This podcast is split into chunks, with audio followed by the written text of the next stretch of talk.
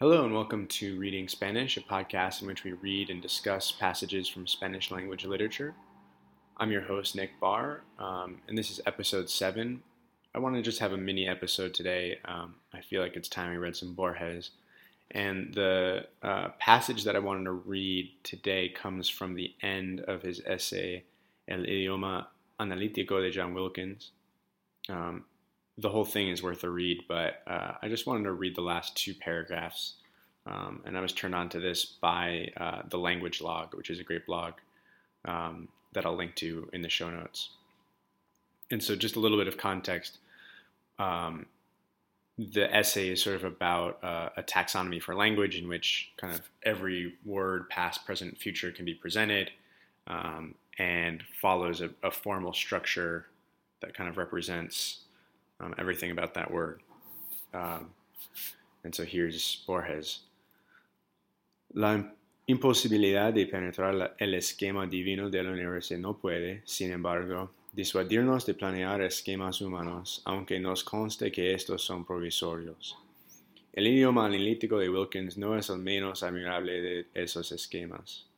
Los géneros y especies que lo componen son contradictorios y vagos el artificio de que las letras de las palabras indiquen subdivisiones y divisiones es, sin duda, ingenioso. La palabra salmón no nos dice nada. Zana, la voz correspondiente, define, para el hombre versado en las 40 categorías y en los géneros de esas categorías, un pez escamoso, fluvial, de carne rojiza. Teóricamente, no es inconcebible un idioma donde el nombre de cada ser indicara todos los pormenores de su destino pasado y venidero. Esperanzas y utopías aparte, acaso lo más lúcido que sobre el lenguaje se ha escrito son estas palabras de Chesterton. El hombre sabe que hay en el alma tintes más desconcertantes, más innumerables y más anónimos que los colores de una selva otoñal. Cree, sin embargo, que esos tintes, en todas sus fusiones y conversiones, son representables con precisión por un mecanismo arbitrario de gruñidos y de chillidos. Cree que del interior de un bolsista salen realmente ruidos que significan todos los misterios de la memoria y todas las agonías del anhelo. Um, I'm not going to translate it but uh, I'll link to the um, language log post that that I think has, if not a translation, at least has the Chesterton quote that Borges mentions at the end. Um, and I guess this passage just sort of resonates with me. Um, it brings me back to undergrad, maybe freshman year of college, when I was sort of at my peak Borges fandom, um, and really just like super into these formal structures um, and structuralism and the idea that um, language could, could be represented in um, an almost logical formal um, grammar. Uh, I was taking formal logic. Uh, I was taking lit crit and studying structuralists. I was reading Borges.